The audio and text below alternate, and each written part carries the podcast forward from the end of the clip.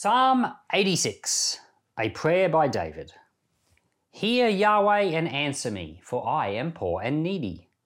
Preserve my soul, for I am godly. You, my God, save your servant who trusts in you. Be merciful to me, Lord, for I call to you all day long. Bring joy to the soul of your servant, for to you, Lord, do I lift up my soul. For you, Lord, are good and ready to forgive, abundant in loving kindness to all those who call on you. Hear, Yahweh, my prayer. Listen to the voice of my petitions. In the day of my trouble, I will call on you, and you will answer me. There is no one like you among the gods, nor any deeds like your deeds. All nations you have made will come and worship before you, Lord they shall glorify your name, for you are great and do wondrous things. You are God alone. Teach me your way, Yahweh, and I will walk in your truth. Make my heart undivided to fear your name. I will praise you, Lord my God, with my whole heart. I will glorify your name forevermore. For your loving kindness is great toward me. You have delivered my soul from the lowest Sheol. God, the proud have risen up against me. A company of violent men have sought after my soul, and they don't hold regard for you before them. But you, Lord, are a merciful and gracious God, slow to anger and abounding in love, kindness, and truth. Turn to me and have mercy upon me. Give your strength to your servant. Save the son of your servant. Show me a sign of your goodness, that those who hate me may see it and be ashamed because you, Yahweh, have helped me and comforted me. This is a Psalm of David, and it's the only Psalm of David in Book 3 of the Psalms. There are five books of the Psalms, and we're getting toward the end of Book 3. Book 3 was mostly Psalms of Asaph and a few Psalms of Korah, and this one. Um, there's one Psalm of David, and then we're going to have a Psalm of Heman and a Psalm of Ethan in the Psalms that are to follow. This is an interesting psalm because it's it's a prayer of David's. It, he says some interesting things. In verse 8, he says, There is no one like you among the gods, Lord, nor any deeds like your deeds. When he says there's no one like the gods, it's little g.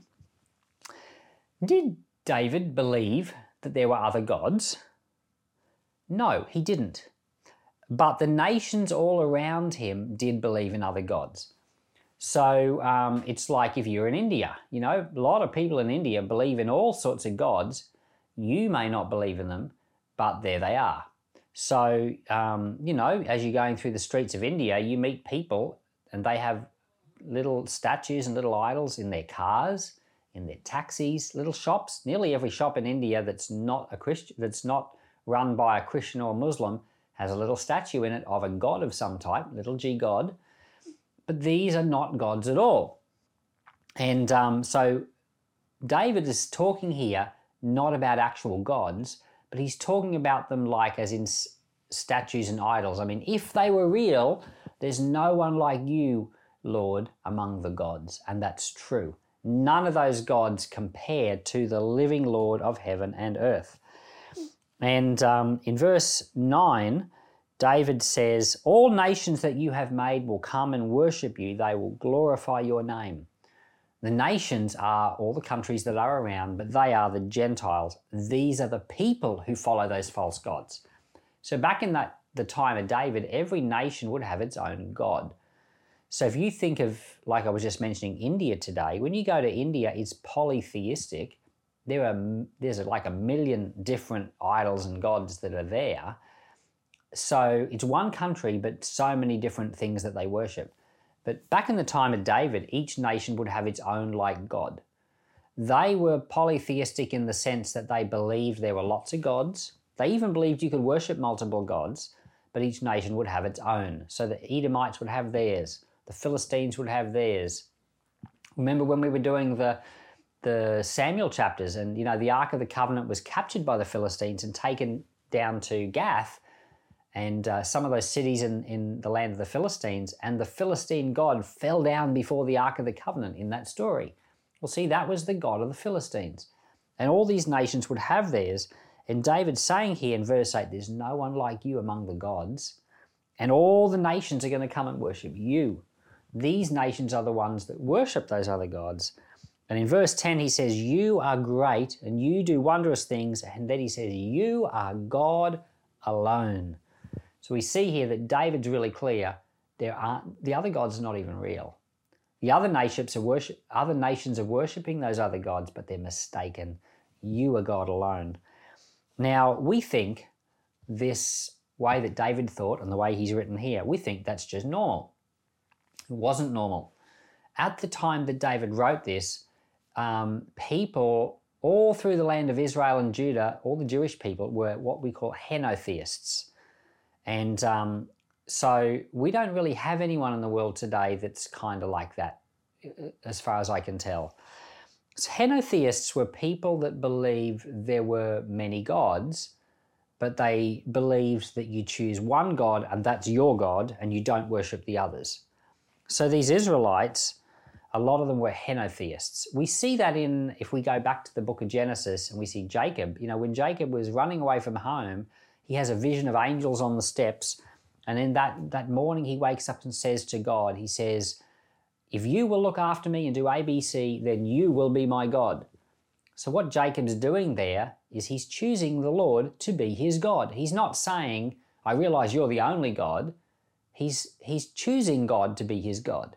That's called henotheism. And all the way through the history of Israel, that's the way they thought. And when we get to the time of King David, that's still the way they thought. But what David's writing here in the Psalms is not the normal way of thinking. David's very monotheistic here. He knows there's only one God. He's had what you would say a revelation. He understands the way things really are. It's not until later, at the time of Elijah, and we went through this in the book of First Kings, Elijah was coming out and saying, The Lord is God. He was trying to tell people there's only one God and it's the Lord. In fact, that's the meaning of his name, Elijah. The Lord is God. And uh, so Elijah was at the first point where the idea of monotheism started to become clear. And later on in the history of Israel and the Jews, they became very clear on this. The other gods were not even gods, they were just statues, demons, idols. And so David's very clear on it, and he's written a psalm, but it's it's an amazing revelation before its time. I think that we are we ought to be people that walk with the Lord like David did, and the Lord will show us things before our time if we do too. In verse 11 here, David says, he's praying. He says, Teach me your ways, Yahweh. I will walk in your truth. Make my heart undivided to fear your name. I think this is the type of prayer that David used to pray. And we can see why he had a revelation of God because he's praying, Teach me your ways, Lord. See, you should be praying a prayer like that, and me too. We should be praying, Lord, teach us your ways. Open my eyes to see. When you pray like that, you find that the scriptures do unlock and you start to see God and what he's really like. Finally, in verse 17, David prays, Show me a sign of your goodness, that those who hate me may see it and be ashamed. David prays that God will bless him and that other people will look at him and recognize it. And um, I've started praying that too recently. I used to always pray that God would bless me, and I think most Christians do pray that, but I've recently been praying that I'd be visibly blessed. And it's not that I want to rub it in anyone's noses, but I just want people to know how good God is. I want people, to be able to see that God's at work and God's doing things. God's the one giving the blessings, and I want God to get credit and glory for what He does. So I encourage you to pray. This is what David prayed Show me a sign of your goodness, Lord, that others will see it.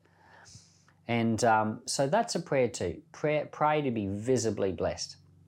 Lord, I thank you for this psalm. I thank you that there is no one like you you are alone among the gods. Of course, the other gods are not even gods at all. But Lord, I pray that you would now teach us your ways. And Lord, that we would be visibly blessed in following you. So let these graces be ours in Jesus' name. Amen.